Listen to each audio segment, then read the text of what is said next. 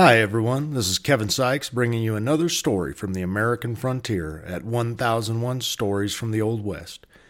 Here you'll find stories about law keepers and law breakers, Indian fighters, prospectors, newspapermen, and others, written often by the men who lived during those times and others who wrote about it later.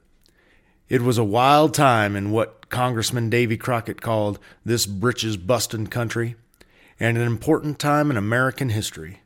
We hope you enjoy tonight's story. Welcome back to ten oh one Stories from the Old West. This is your host, Kevin Sykes, and I always appreciate our time together.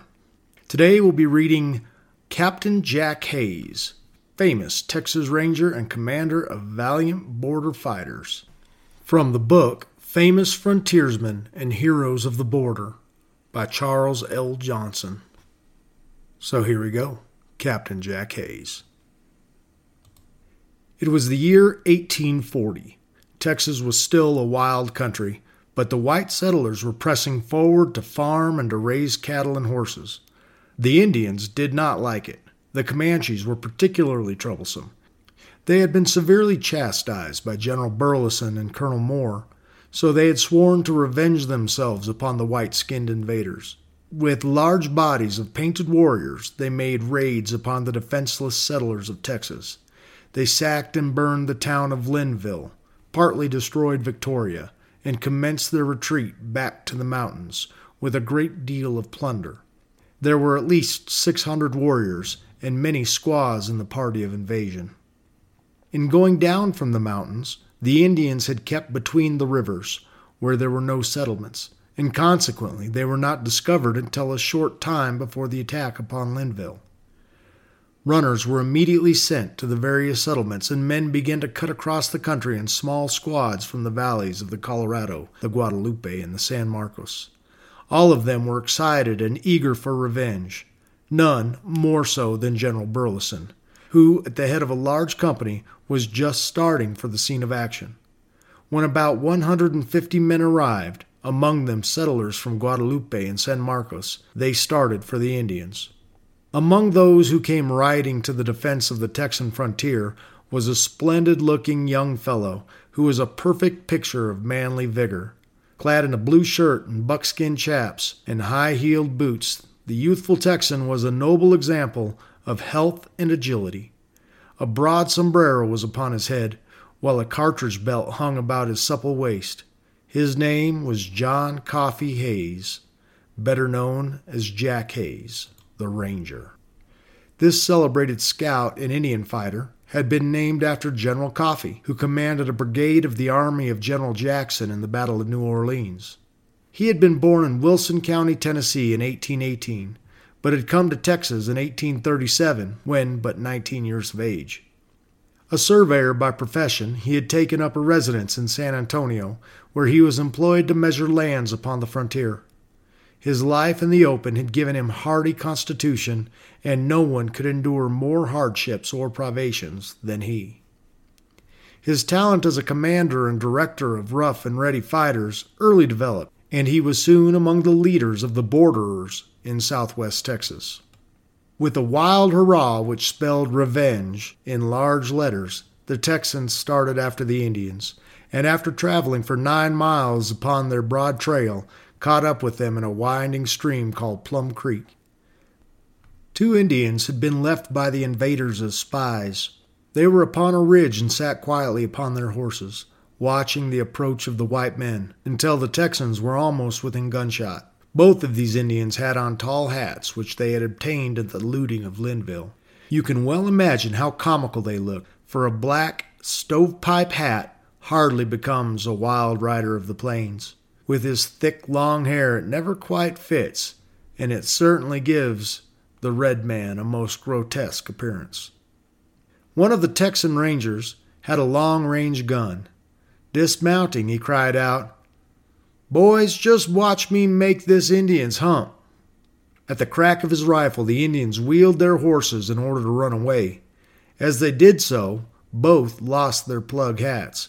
They moved swiftly to their comrades, warning them of the approach of the Rangers, who spread out in a fan-shaped line, and kept on after the retreating braves. Now began a hot fight. The Indians were well armed and made a good showing, but nothing could withstand the terrible fire of the Texan rifles. After an hour of rapid shooting, the Rangers charged with a wild, ear-splitting whoop. Jack Hayes was well up in front of the line as they did so. The Indians broke and galloped away in a disorganized mass. Many of the Indians had on fine coats and boots which they had stolen during the raid. Some of them even carried umbrellas. Their spare horses and mules were packed with stolen goods, and these were driven ahead by the women while the warriors fought the battle. After a mile of fighting, the Comanches rallied in large force, and a sharp contest ensued, but they could not stand the accurate rifle fire from the Texans, and again fled in a scattered mass. The pursuit continued in hot haste, for some high mountains were in front, and the Rangers knew that if the Indians once reached them, it would be quite possible for them to get away. Many of the pack animals now gave out, were abandoned, and fell into the hands of the Texans. A boggy branch was in the path of the retreating braves. Several of the Indians' ponies stuck fast in the mire. All of the pack animals, which had not yet been captured, became hard aground in the mud. The hindmost Indians used some of the poor, bogged animals as pontoons and passed over the marsh by jumping from body to body.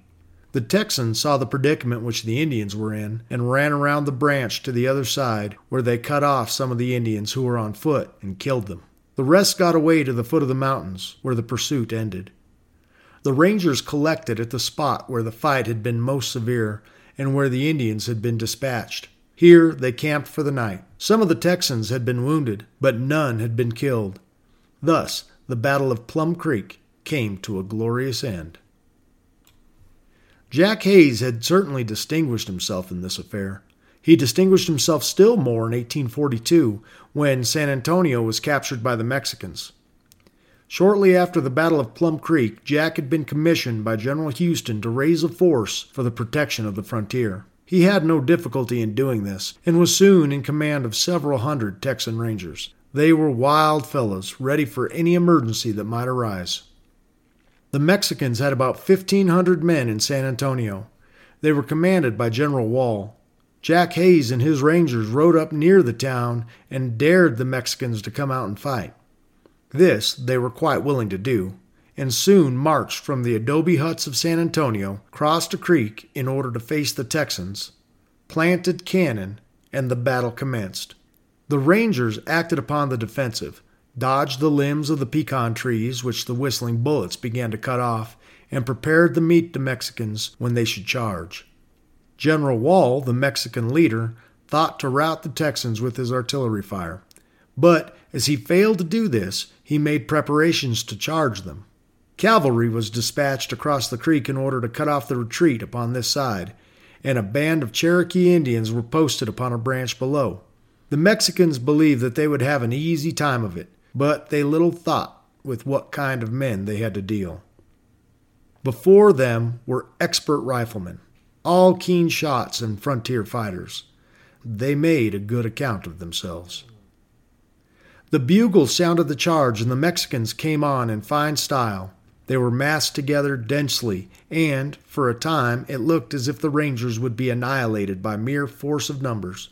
But the Texans lay down behind the creek bank and poured such a volley of death and destruction into the ranks of the oncoming foe that their formation was broken up, and they retreated in confusion and disorder to their batteries, posted upon elevated ground.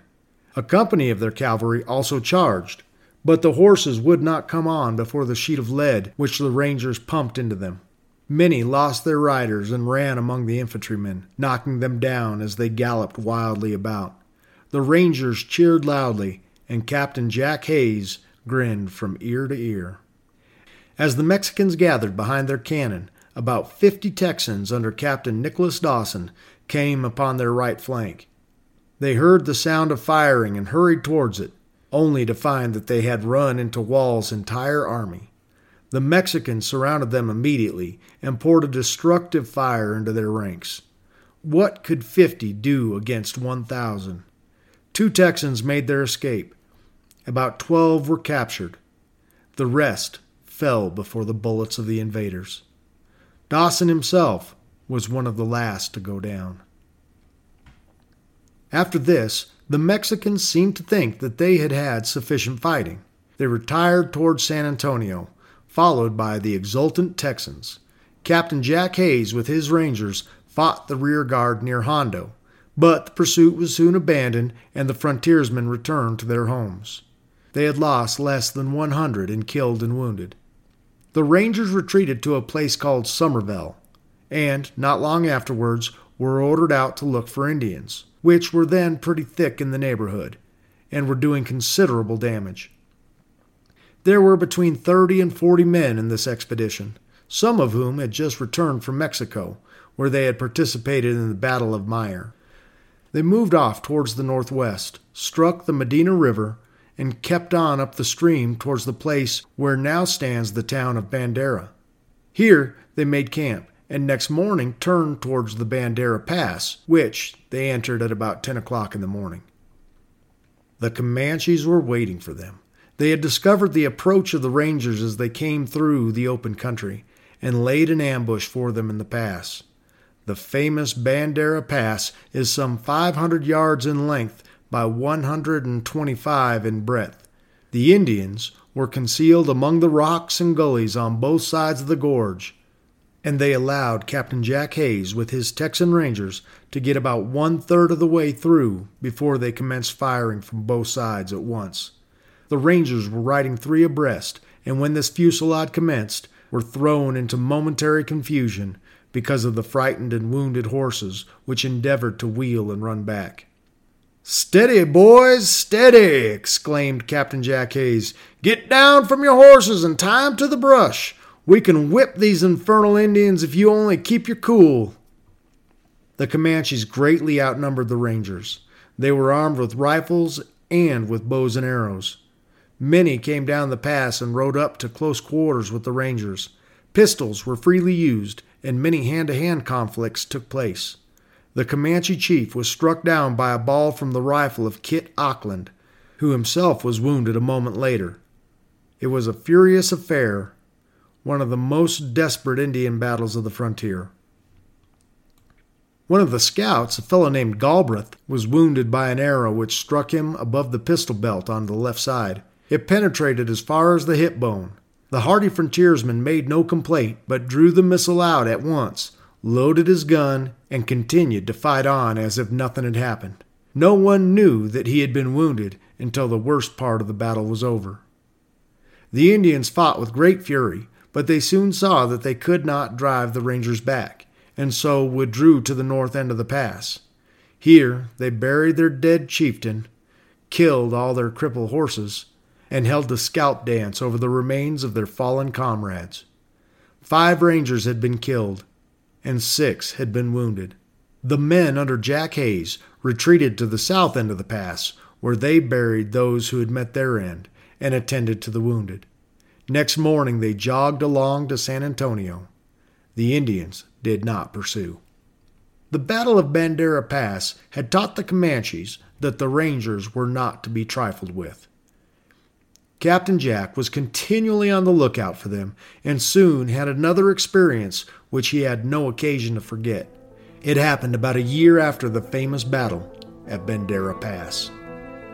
And we'll get to this next battle as soon as we have a word from our sponsors.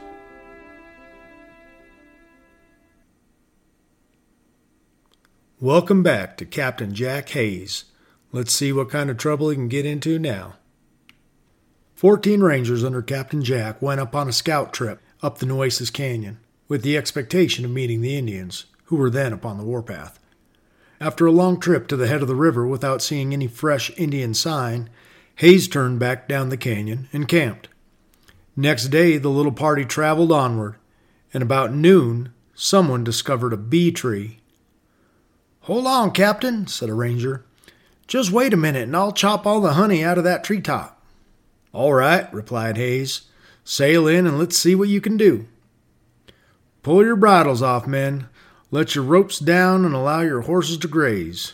We will rest here a while and get some honey." The Ranger secured a small axe that was in the luggage on a pack mule and ascended to the tree for the purpose of chopping into the honey without cutting down a stout piece of timber.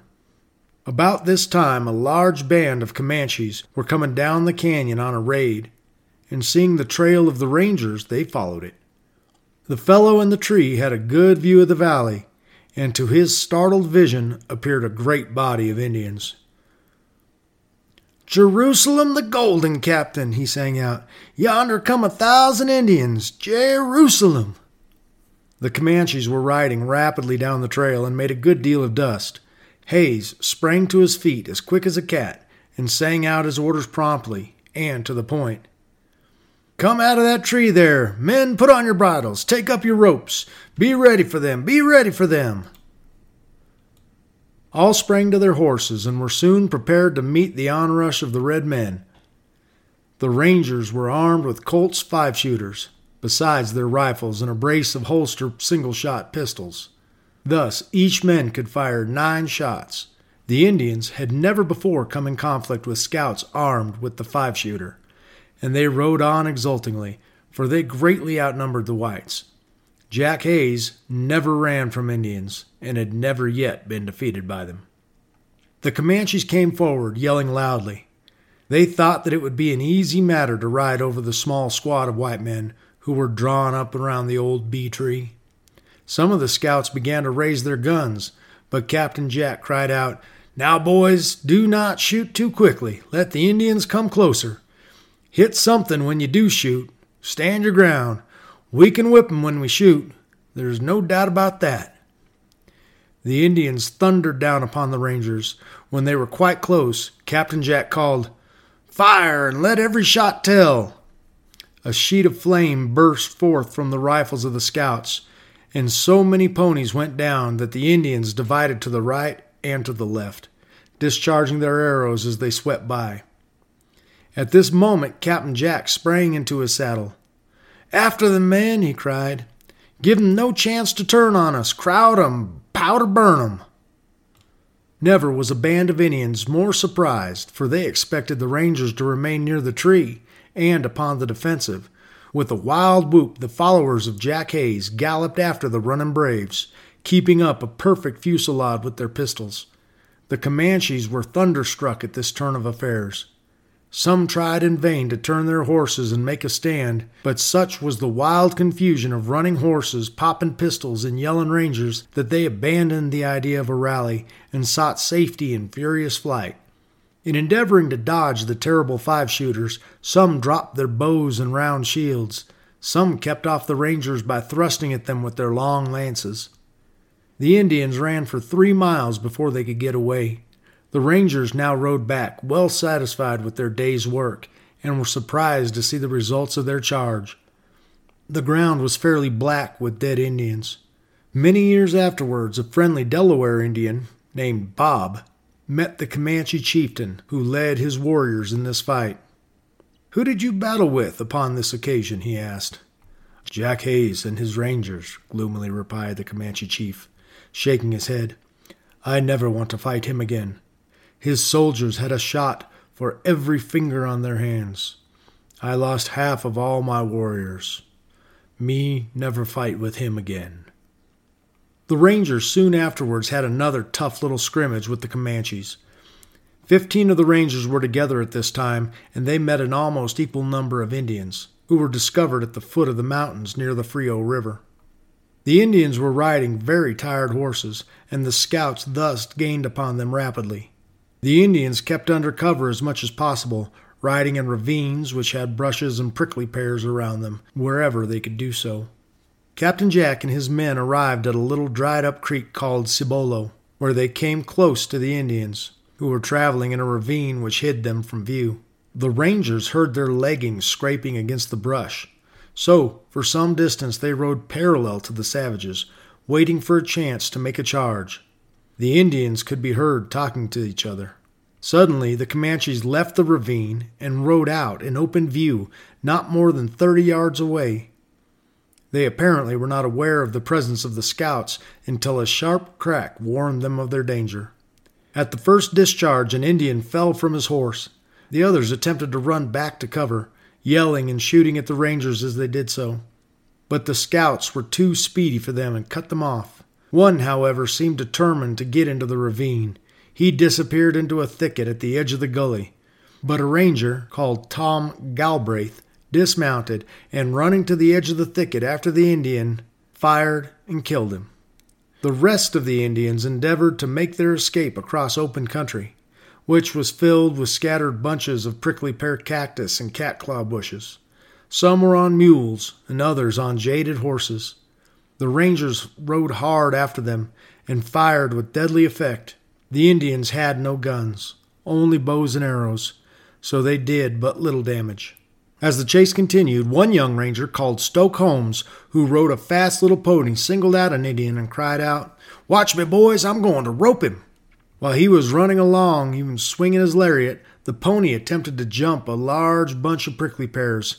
He reared so high that his rider lost his seat in the saddle and fell backwards into the terrible cactus. Some of his comrades saw the mishap. They quickly shot the Indian and then came rapidly to his rescue. As he was unable to get up, the valiant scout was in a sad plight. His body had thousands of pear thorns in it, and his clothing was pinned to him on all sides. He was in agonies of pain. Pulling him away from the grip of the cactus, the Rangers stripped off all his clothing, extracted all the large thorns, and endeavored to pull out the small ones. But this was an impossibility, as there were thousands of small, needle-like prickers in his flesh. With a sharp knife, the ranger shaved them close to the skin so that his clothing would not irritate his body by rubbing against them. The bold young fellow was hardly able to ride for several days afterward. As for the rest of the Indians, only three escaped. Not many months later, Captain Hayes and his men were close upon a band of Indians who had been located by his scouts in a bunch of cedars. The Rangers had not eaten all day because they had been in hot pursuit. "Dismount, men," cried the captain. "Stay here a few minutes and partake of the cold bread and beef in your saddlebags. But, boys, by no means raise any smoke, or the Comanche'll surely see it, and will know that us Rangers are on their trail." "You're right, Captain. We are half famished," cried many. Captain Hayes always had a few Mexicans with him, as they were good guides and trailers. But, upon this occasion, they lighted their cigarettes after eating and dropped the hot ashes into a pile of leaves. Smoke was soon curling above the treetops. "Curse it, boys!" cried the captain. "Did I not tell you not to set fire to anything? Put that out immediately!" Some of the Rangers began to stamp upon the glowing fire. Hayes was so angry that he struck the Mexicans with his quirt. "Mount! Mount!" he cried. "We must go quickly after the Indians, as I fear they have seen this telltale fire and have decamped." A furious run was now made for the teepees of the hostiles, which were a mile away. It was as the knowing captain had anticipated. The Indians saw the smoke and knew that the Rangers were on their trail. They had fled, leaving many things in their camp which were seized by the troopers. The Comanches had gotten safely away. In eighteen forty-four, Captain Hayes and his men had a hard fight, one of the hardest, in fact. It was near the Pedernales River. Upon this occasion, he had gone out with fourteen men about eighty miles northwest from San Antonio for the purpose of finding the position of the Indians and the probable location of their camp. As the river came in view, about fifteen Indians were discovered. They soon saw the Rangers. Riding toward them, they shook their clenched fists and seemed to be desirous of having a fight. As the Rangers rode forward, they retreated and endeavored to lead them toward a ridge which was covered with thick underbrush. "Oh, no," said Captain Hayes. "I am too well acquainted with your wiles to move on. I know that you have an ambush laid for me and my men." It was hard to keep the Rangers from advancing to the attack. "Go around the Indians to the second ridge," cried the knowing captain. "We can thus get the Indians in the rear." The Rangers were posted upon a long hillock, separated from the Indian positions by a deep ravine. They were not here long before the Indians discovered who was before them, and, as they knew Captain Jack full well, decided to give up trying to catch him by stratagem. They now showed themselves to the number of seventy-five, and cried out in pidgin English, "Come on, white men! Come on, we get your scalp soon. I'll meet you right away, answered Captain Hayes. He started down the hill immediately, followed by his entire command. He moved slowly, and, when the bottom of the ravine had been reached, turned, raced ahead at full speed, and came up in the rear of the Indians. While they had their eyes glued to the front, eagerly awaiting the advance from that direction, they were charged in the rear by the Rangers. The first fire threw them into instant confusion. Yells, war whoops, and shrill screams rent the air. The Indians scattered like quail, but, seeing the superiority of their own force, soon rallied. "Draw your five-shooters, men," cried the captain of the Rangers. "We must meet the charge of the Comanches, as we have always met them." The Indians were surrounding the Texans, so the Rangers were formed in a circle, fronting outward. They were still mounted on their horses, and for several minutes maintained that position without firing a shot. The Indians came on, yelping, and were soon near enough to throw their lances at the Texas frontiersmen. Crash! A splitting volley came from the five-shooters of the scouts, and many a red man fell to the sod. Again a volley rang out, and the Comanches ceased to advance, for the fire of the Rangers was fearfully accurate. The Indians fell back, but they were not defeated, and in a few moments again came on to the attack. The fight continued for an hour. Twice the Rangers charged and retreated to their first position. Their loads were now exhausted. The Comanche chief was rallying his henchmen for one more assault. Twenty-five of his painted warriors were prostrate upon the prairie. The situation was critical for the Rangers, as many were badly wounded. Several had been killed. Captain Hayes, who was in the center of the circle, now saw that his only chance was to kill the Indian chief. "Have any of you men a loaded rifle?" he asked. "I have," answered the scout called Gillespie. "Then dismount, my boy," said the Ranger captain, "and make sure work of that chief." Gillespie was a brave man. He had been badly wounded by an Indian spear which had gone clean through his body. He was hardly able to sit on his horse, but, slipping to the ground, took careful aim and fired. As his rifle cracked, the chief fell headlong from his horse. It's a strange thing, but Indians always lose heart when their leader is slain.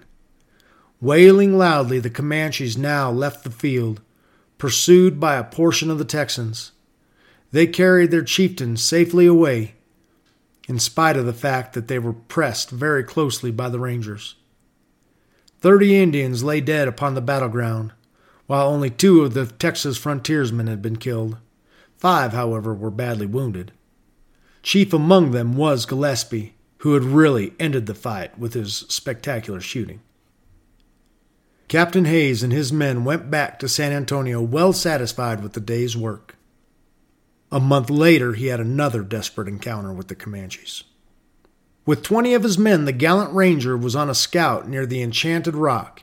This was a depression in a hill, which was conical in shape and was doubtless the crater of an extinct volcano. A dozen or more men could hide in this place and put out a stout defense against a great number of enemies, as the ascent was steep and rugged.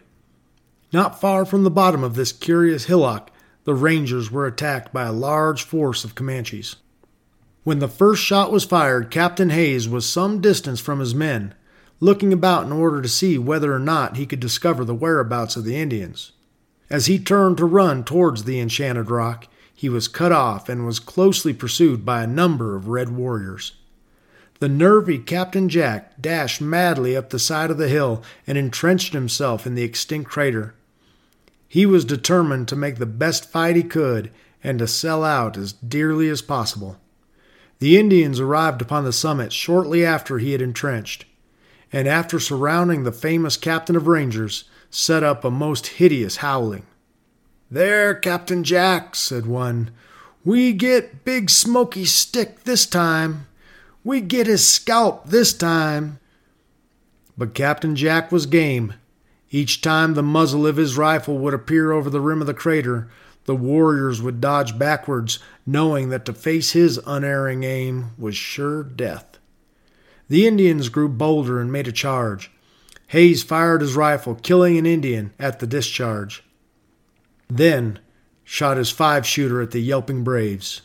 Each bullet found a victim, so the Indians withdrew, which gave the gallant captain a chance to reload. Again they came on, but again they were met with the same cool bravery.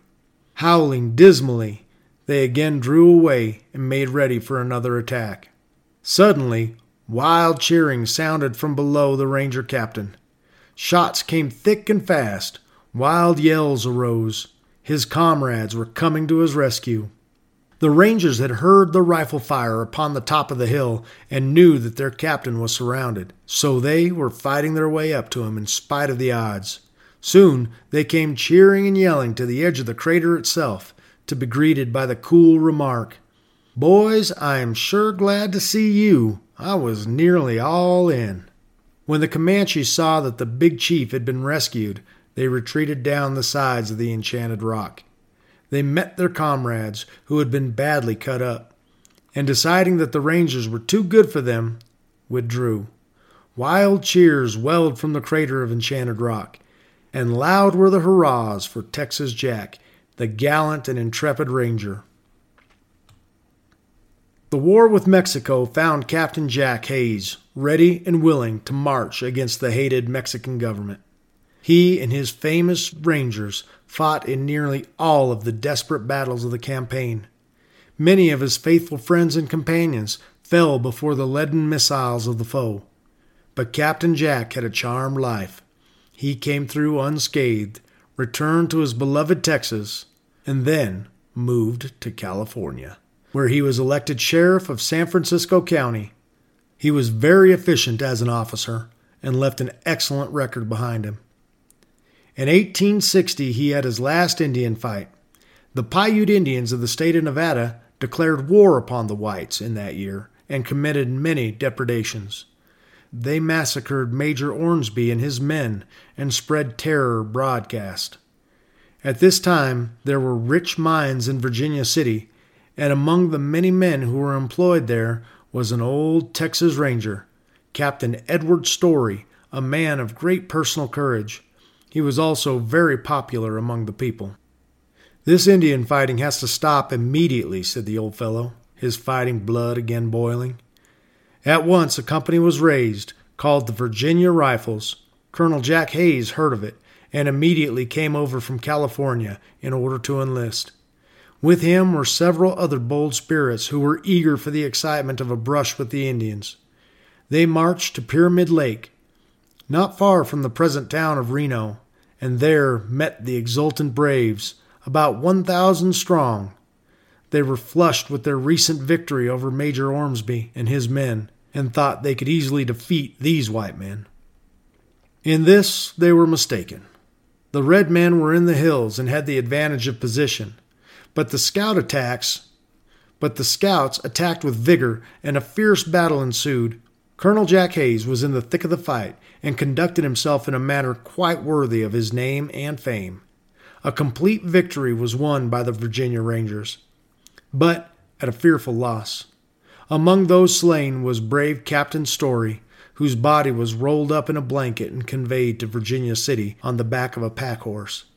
Colonel Hayes rode with the remains of his old friend of the wild days on the Texas plains, then returned to California. Here the famous Indian fighter died in eighteen eighty-three. In his later years, he became very wealthy and owned a beautiful house near Piedmont, California. He never lived in Texas again, but occasionally went there in order to visit old friends and relatives. He was buried with a simple ceremony, and thus ended the career of one of the most deadly shots and courageous men who ever rode a Mustang upon the plains of the West. His spirit still lives in the hearts of the Texans. And with that, we conclude our reading. Captain Jack Hayes, from the book Famous Frontiersmen and Heroes of the Border by Charles L. Johnston. And I do want to thank you for coming back to listen to stories week after week. We do have a new review on Apple from Wise Up. Fascinating. You have taught me things about the West that I have never learned before. Thank you. You bring interesting and compelling stories to life with your reading. Well, thank you very much, and we look forward to bringing you more stories from the Old West. So come back next week, and we'll have another one lined up for you. Thanks for joining us at one thousand one Stories from the Old West. If you enjoyed this episode, please do send us a review. This is your host, Kevin Sykes, speaking on behalf of the one thousand one Stories Network. Take care, and we'll be back soon with a brand new story.